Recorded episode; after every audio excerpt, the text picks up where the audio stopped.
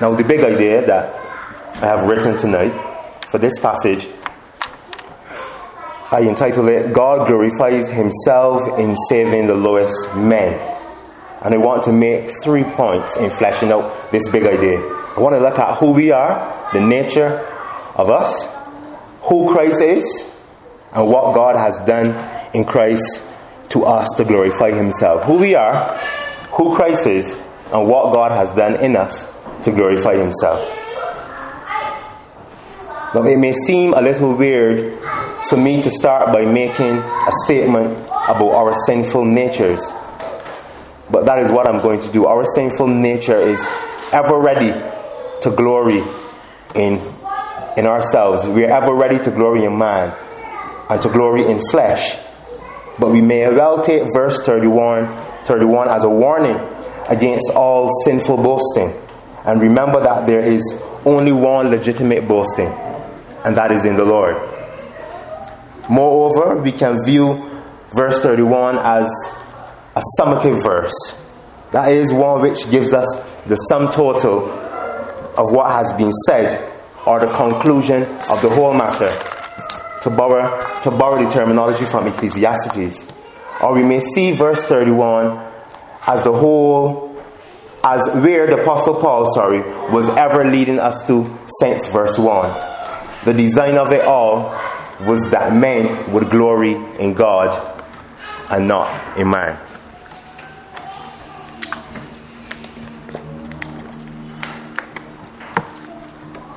So let us now consider who we are. Paul continues his exaltation of God and of Christ when he declares that those whom God had called unto himself were counted as nobodies by the world. And we will see that in verse 26 to 28. It says, For consider your calling, brothers. Not many of you were wise according to worldly standards. Not many were powerful. Not many were noble, of noble birth. But God chose what is foolish in the world to shame the wise. God chose what is weak in the world to shame the strong. God shows what is low and despised in the world, and even things that are not, to bring to nothing things that are. Paul tells us that not many of us who were called to salvation are wise. And Paul uses the Greek word sophos, from which we get our English word Sophia. And it means naturally learned or educated, erudite, excelling in academia, and certainly not many of us who are called are certified. Paul tells us also that not many of us are powerful or mighty, and he uses the Greek word dunatos, from which we get our word dynamite. It means here those possessed of natural power or ability as we consider who we really are. The church today, like the church at Corinth, was not made up of the biggest, strongest, or most intellectually erudite men. Quite frankly, the contrary of that was true. Paul goes on to tell us that not many of us that are called are noble. And Paul uses the Greek word eugenes. It means well born. The prefix eu, eu, means well. And the appendage genos means a family or race. So Paul is saying not many of us were born into families of status or popularity. Quite frankly, we were born into families of the opposite. Paul tells us that in the world's estimation, we are foolish. And he uses the Greek word moros. Yes, from which we get our English word moron. Yes, it means dull or sluggish, foolish, to be silly. When we call some person a moron, we are really despising their intellect or their intellectual abilities. You know, we are saying that they're foolish. Paul also tells us that in the world's estimation, we are weak, meaning strengthless. It is also used of physical strength. Paul tells us that in the world's estimation, we are low. And he uses the Greek word agenes. It means of low birth. That which is of no reputation, of no account. Paul tells us that in the world's estimation, we are despised. It means to regard as nothing, to despise utterly, to treat with contempt. Paul further states that in the world's estimation, we, like the Corinthian church, are just simply not. Everything that the world prizes and seeks after, we Christians are not those things. But we must ask ourselves this question Is there any truth in the world's assessment of us? And I, I beg, I, I beg to think that it is true. We are really these things. But let us not forget the state in which salvation found us in. We were dead in trespasses and in sins. And as a result of that, yes, we were foolish. Yes, we were stupid. We were born into nobody families. When salvation came to us, the world despised us, looked down on us. So I think there's a great truth and merit in what the world is saying about us. And as we survey through the Christian ranks, past and present, as we look at our brothers and sisters, is it not true that the majority of Christians are uneducated or uncertified? Is it not true that very often we are inadequately educated? Is it not true that we are weak and obscure? Is it not true that the majority, the majority of us have been born into families of no reputation, of obscurity and poverty? You know, Barbados too has its elite families. And I don't think anybody here is born into the, any of the elite families of Barbados. You know, I'm, I'm not a Simpson. You're not a Simpson. You're not a shepherd or a weather head. You're not a Seale. You're not a king. Yeah, I'm a trotman. or nobody. Yeah. Is it not also true that many of us were stupid before God saved us? You know, we some of us would admit that. You know, we were good, stupid, as a Bajan would say. We had a lot of sense.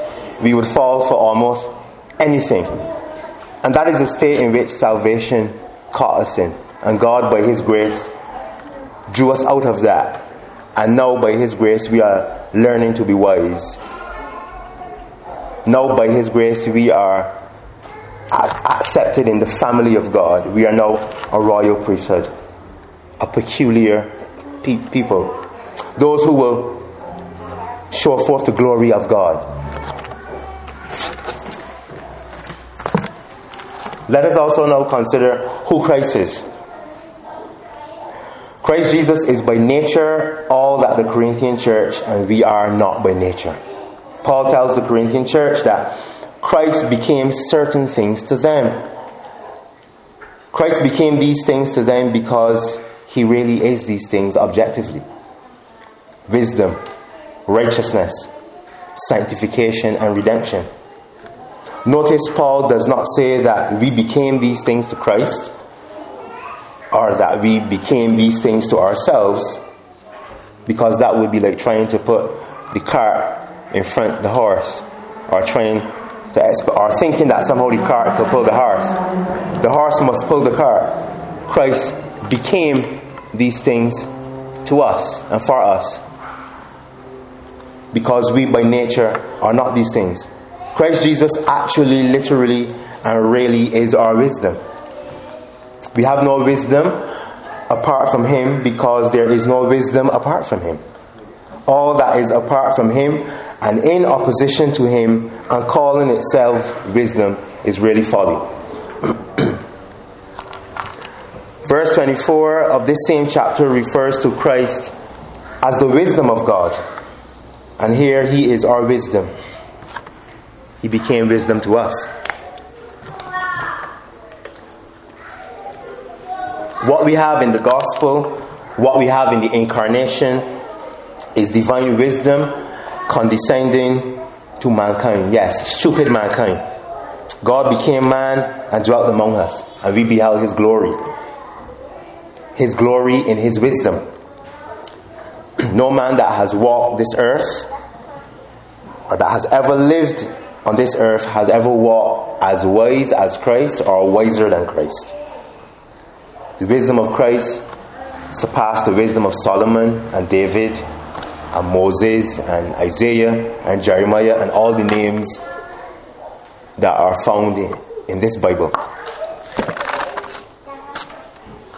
And what we have in false religion is really man trying to become unto himself wisdom and righteousness and sanctification and redemption. Just think of just think of the folly of that.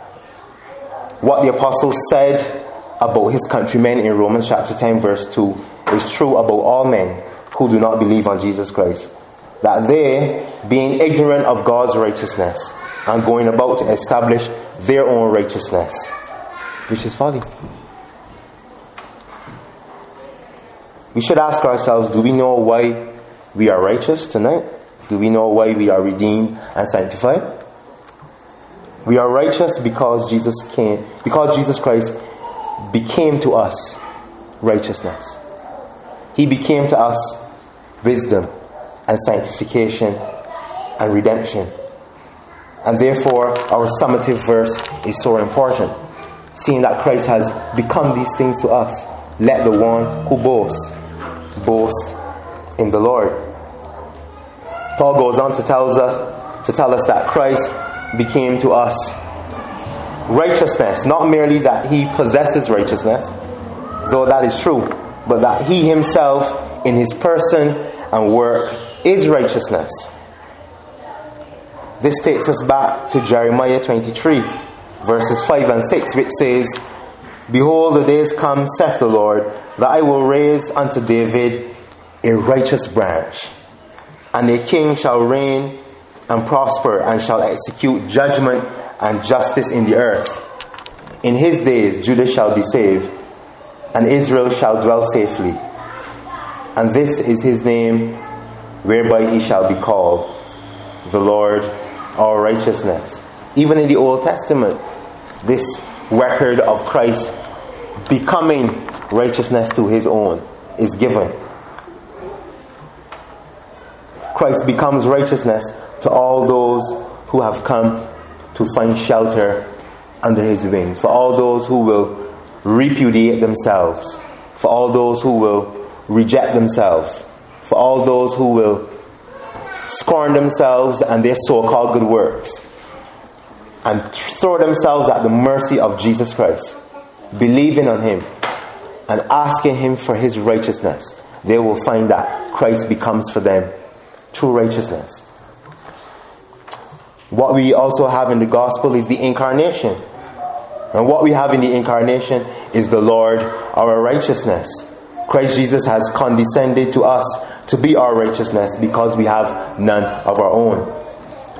We have no righteousness of our own to bring before the holy and just God, whose standard and requirement is absolute and rigid righteousness. And that is why it was necessary for Christ to become righteousness for us because that is that absolute and rigid standard of righteousness is what the Father requires and of which we as sinful creatures can never give.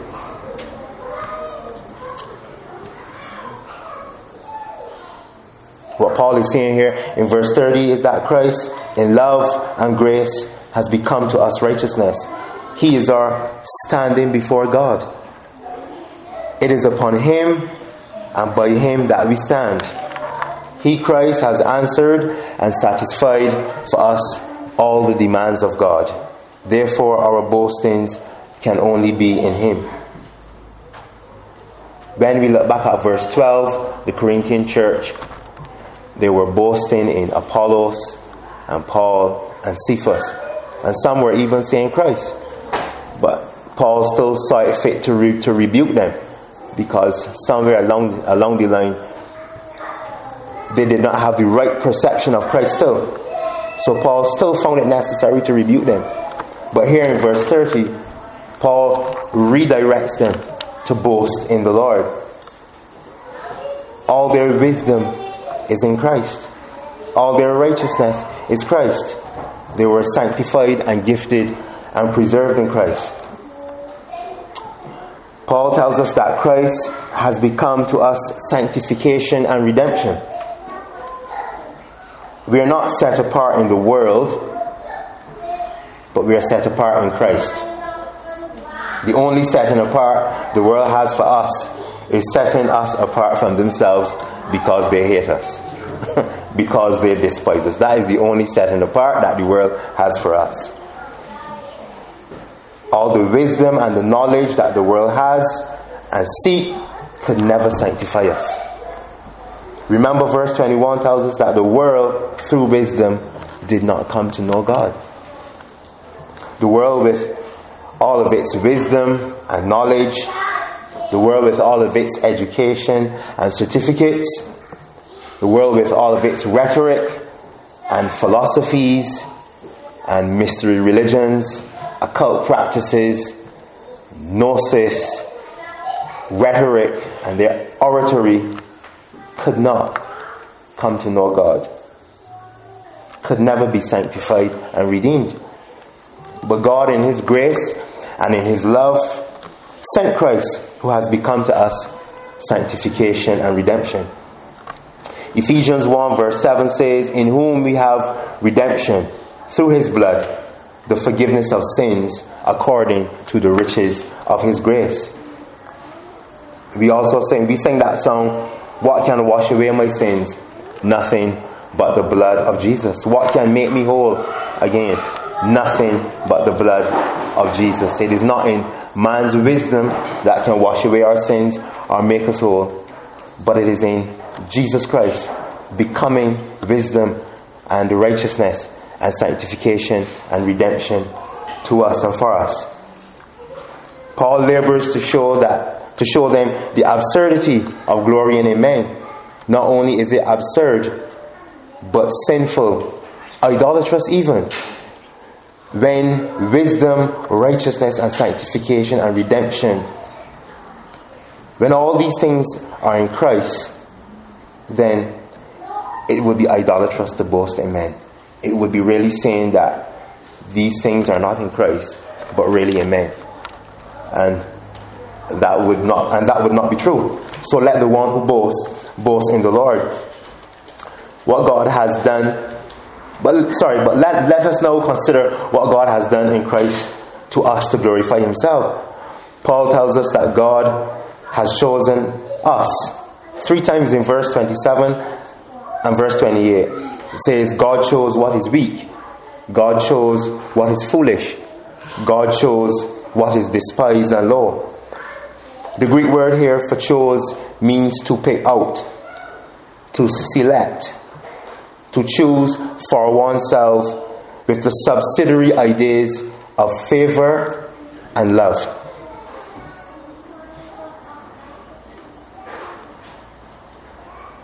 When we look at what God has done in Christ to glorify Himself, He has been kind to us. God has been favorable to us. He has shown us His love Remember what the world thinks of us. The world thinks that we're foolish and weak and low. Quite frankly, the world thinks that we're not. But God chose us to glorify Himself. Paul tells us why God chose us the foolish, the weak, the despised. And he says to bring to nothing things that are, so that no human being might boast in the presence of God. Now, the elite of this world the academics, those of noble and royal birth, the thinkers, the philosophers, the scientists, the doctors, who are trusting in themselves for wisdom and righteousness and sanctification and redemption, one way or next, and ultimately God will bring to nothing. Those who despise God's word, those who despise his wisdom and righteousness in Christ, ultimately God will bring to nothing. This reminds us of Isaiah chapter 2, verses 11 to 22. Isaiah 2, 11 to 22 says, The haughty looks of man shall be brought low, and the lofty pride of men shall be humbled, and the Lord alone will be exalted in that day. For the Lord of hosts has a day against all that is proud and lofty, against all that is lifted up, and it shall be brought low, against all the cedars of Lebanon, lofty and lifted up, and against all the oaks of Bashan against all the lofty mountains and against all the all the uplifted hills against every high tower and against every fortified wall against all the ships of Tarshish and against all the beautiful craft. And the haughtiness of man shall be humbled and the lofty pride, pride of men shall be brought low and the Lord alone will be exalted in that day and the idols shall utterly pass away, and people shall enter the caves of the rocks and the holes of the ground from before the terror of the Lord and from the splendor of his majesty when he rises to terrify the earth. In that day, mankind will cast away his, their idols of silver and their idols of gold, which they made for themselves to worship to the moles and to the bats, to enter the caverns of the rocks and the clefts of the cliffs from before the terror of the Lord and from the splendor of his majesty when he rises to terrify the earth. And then Isaiah says, Stop regarding man in whose nostrils is breath, for of what account is he? This is a very solemn picture that Isaiah paints of the Lord's day that day that God will have, that day that Christ will have in this earth when he arises to shake terribly the earth and all the pride of man, all of man's loftiness and all that we trust in our appearance and what school we went to and who our parents are and what job we had and quite frankly the piece of paper that a university gives you that really and truly, when you put it on the wall, you begin to see brown spots as it begins to decay and crumble and break down. This is the utter folly that human beings are trusting in. A PhD, three letters. What is that? No PhD ever did anything on this earth. A piece of paper in a, a wallet. What is that? Money never did anything in the earth. Yes, men might do things for money, but it is men who do things, not money, not a PhD. What is that? Men lie in the hospital with a PhD and can do nothing to save themselves. Cancer is eating them from the inside out, and your PhD from your professor can do nothing. This is the utter folly that mankind does before a just and holy God. This is the utter stupidity of it all, and we walk around prideful, turning our, but our nose at our fellow man because that we drive in a little car, not knowing that that car could cost you your life. I'm not saying don't have one, but we need to humble ourselves. That's what we need to do. That, that car could cost us our lives the stupid job that you got and the boss just taking advantage of you and you can't do him nothing cause he can rough you up cruel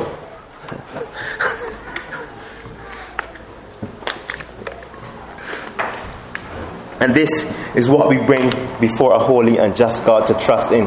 This is precisely what men are trusting in the EU and the UN and the G8 and the G7 Huh? And they despise God's wisdom in Christ. And they despise God's righteousness. And they're coming up with all these systems year after year and despising the riches and the goodness of God. When Paul says it is these very things that lead men to repentance. And this really is hurtful. It is truly hurtful. to see that we are despising God's wisdom in Christ in favor of folly. I recently went and visited a friend that worked with me, died of cancer. And he lied on the bed, powerless to do anything. Powerless. This part of his body was bony, bony, bony, bony, to be honest. But his arms were swollen big. And his face was so like was sinking in that you could see his you could see his skull. And he just looked like one element away from death. And right now he's dead. Tell anybody, tell any of the men who glory in a PhD, do something for he. Any of them. In a double degree, a double PhD. Tell any of them go and do anything for him. Powerless. Stupid but God who is rich in mercy. As the apostles say, for his great love, wherewith he loved us. He has sent Christ Jesus. Yes, the Creator, who is for us wisdom and righteousness and sanctification, because it is He who stood and said, Lazarus, come forth. It is Christ. And he didn't study at India. He didn't study in India. He didn't went to the Brahmins in India to learn. But he's the one that said, Lazarus, come forth. When we sit down to eat food, it is Christ that has given that, that has produced that. And even though the world might scorn Christ, they are eating his food with his mouth.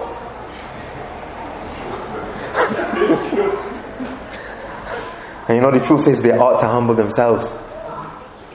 They really ought to humble themselves. And Isaiah looks forward to that day when Christ will humble them. And praise God that by His grace, not by our goodness, not by any merit in us, but by His grace, we were able to humble ourselves. Because the truth is, we don't want to see Christ in that day. no. The Bible says that day will be a day of darkness, a day of smoke and tempest, a day of thunderings and lightning and flashing. And Isaiah said, The Lord alone will be exalted in that day. You can almost picture it in your mind's eye. Every face in the dust, Christian and not Christian, face in the dust, and Christ alone standing up. Yeah, every face in the dust. Eat it, man. And Christ alone is exalted in that day. Praise God. There's coming a day when all the pomp that man has will be burst. The, the bubble of the pomp that man blow up, God will stick a pin in it and it will fly away. Ultimately, God will bring all unbelieving people who trust in themselves for wisdom, righteousness, and sanctification and redemption to nothing by putting them in hell. That is reality. That is how God will ultimately deal with people who despise his wisdom and righteousness. Listen to Psalms 9, verse 17, a very sobering psalm. It says, The wicked shall be turned into hell, and all the nations that forget God. It is not that they will go, Oh, oh yeah, God. It's not that kind of a forgetting. It is a willful forgetting and all those who will willfully forget God. The psalmist say he will turn them in hell. A Bajan would say it this way. Those who willfully forget God, God will willfully forget you in that day. Yeah, and you ain't come coming in, you're going you're going left. But let us think of but let us remember when Pharaoh trusted in himself and when he rejected God. God brought Egypt and Pharaoh to nothing. Yes, God ruined his economy, mash up all his crops, out he lights, kill his son, bring his magicians to shame, call up frogs, send lice, darkness that can be felt, root, mash up his army, drown all of his princes. We think of the antediluvian world, the world before the flood, with all of its humanism. Now, everybody's a god. He's a god, and he's a god, and she's a god. And they rejected God's wisdom being preached by Noah because they didn't want to hear that. Because let, but let me guess, that wasn't politically correct. Because in that day, everybody's a god. And you know what? We are hearing that talk no today. But oh, eh, this boy is a god, and the next boy is a god. Not just like in Noah's day. And then what did God do? God bring them to nothing. He drowned them. Use a God and you can't even swim, be. Yeah, you use God and little water can kill you. Amazing. when Herod in Acts 12 did not give glory to God, but seek glory for himself because, yes, they were saying, not the voice of a man, but the voice of God. What did God do? God bring, brought him to nothing. The Bible said worms began to eat him out in the presence of all who was watching. God brought him to nothing. God showed that he is just worms. And the reality is when we die, you know what comes out of us? Worms. Yeah, it is not a pretty sight. When Nebuchadnezzar trusted in himself instead of giving glory to God, God brought him to naught by giving him the heart of a beast and allowing him to be mad for a time until he humbled himself. When we fail to acknowledge God, when we fail to glory and to boast in His Son, God in that very hour can take away your sanity and give you the mind of, of a beast. But I am told that Voltaire, a man that was really vehement against God and against Christ and against Christians and against the Bible, I am told that in the latter parts of his life he went mad. God took away his sanity. And let me see now who enlightened. Yeah, put you in darkness. There is a reason why man has to boast in the Lord and not in himself. Because everything that man has has come from God as the source. We mix up creator and creature. We mix up cause and effect. We look at the effect and we call it the cause. A man thinks that because he has all these things, he can look around and see things he thinks that he is the source. Because he walk in a store and buy something, he thinks that he is the source. But he's not the source. Almighty God is the source. And therefore let the one who boasts boast in the Lord. Because the Lord is the source. Jesus Christ was the source of the Corinthian church. Remember, we established in, in, in verse 2 that they were sanctified in Christ Jesus. They were set apart. They were called in Christ Jesus. Paul also said to them that they were gifted. All the gifts that they had and that they used, Christ was the source of those gifts. And Paul said to them that they were preserved in Christ. The fact that they persevered in the Christian life. Christ was the source of that. Let that sink in to our hearts tonight. That whatever we have, who among us might have education and certificates, who among us might have their own home, car, whatever, moving on, getting through. Know that Jesus is the source of that. If today you are thriving in your Christian walk, if today you are making leaps and bounds, so to speak. If today you're gaining victory over sin. If today you're living right. If today you're honoring God. You're reading the Word. You have that strength to put God's Word into practice. Paul is saying boast in Christ because all of that is from Christ. Christ has been made to you wisdom and righteousness. Christ has been made to you sanctification and redemption. So there's a reason why that we must boast in the Lord because He is the source. God is the great provider and benefactor of mankind. And we receive of His fullness. John says. And since this is true, man is obliged to acknowledge this one way or next. One writer said God will have every crown at his feet. In heaven, Moses' crown will be at Christ's feet. Abraham's crown will be at Christ's feet. Paul, who labored so arduously in the New Testament, his crown will be at Christ's feet. Your crown will be at Christ's feet. My crown will be at Christ's feet. Even the four and twenty elders, the Bible say they cast their crowns at Christ's feet. And they say, Worthy is the Lamb. The four beasts, they dare not gaze upon the eternal being, but cover their face and cry, Holy, holy. It reminds you of not unto us, Lord, but unto thy name give glory. Psalm 115, verse 1.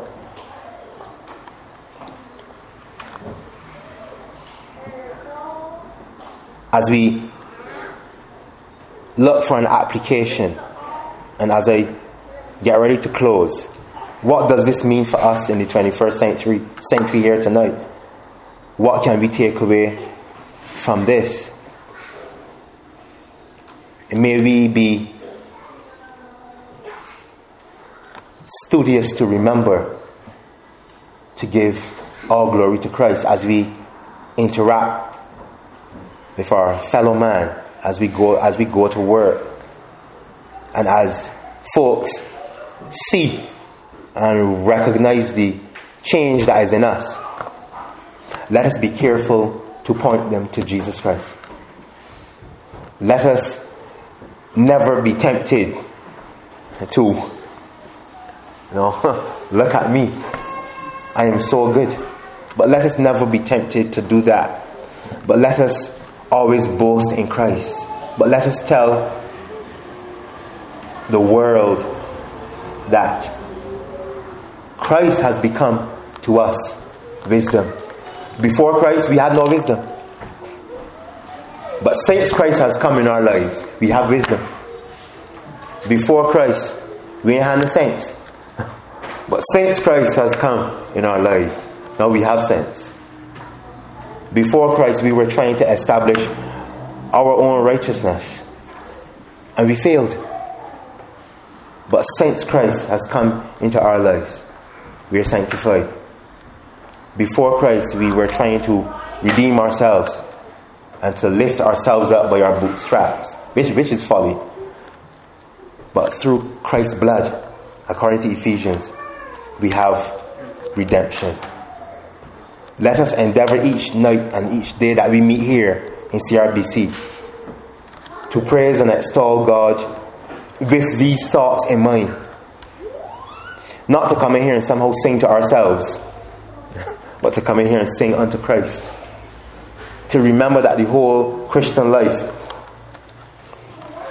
is one of glorying in Christ. The whole Christian life can be looked at as glorying in Christ and seeing His work which He has done for us and which He continues to do in our lives each and every day when God has blessed us. But let us glory in God and let us be honest and say, we obtain this by God's grace. We obtain that by God's grace. It is God that has provided for me. This is the way that we ought to live. This is how we ought to practically glory and boast in the Lord Jesus Christ. Praise God.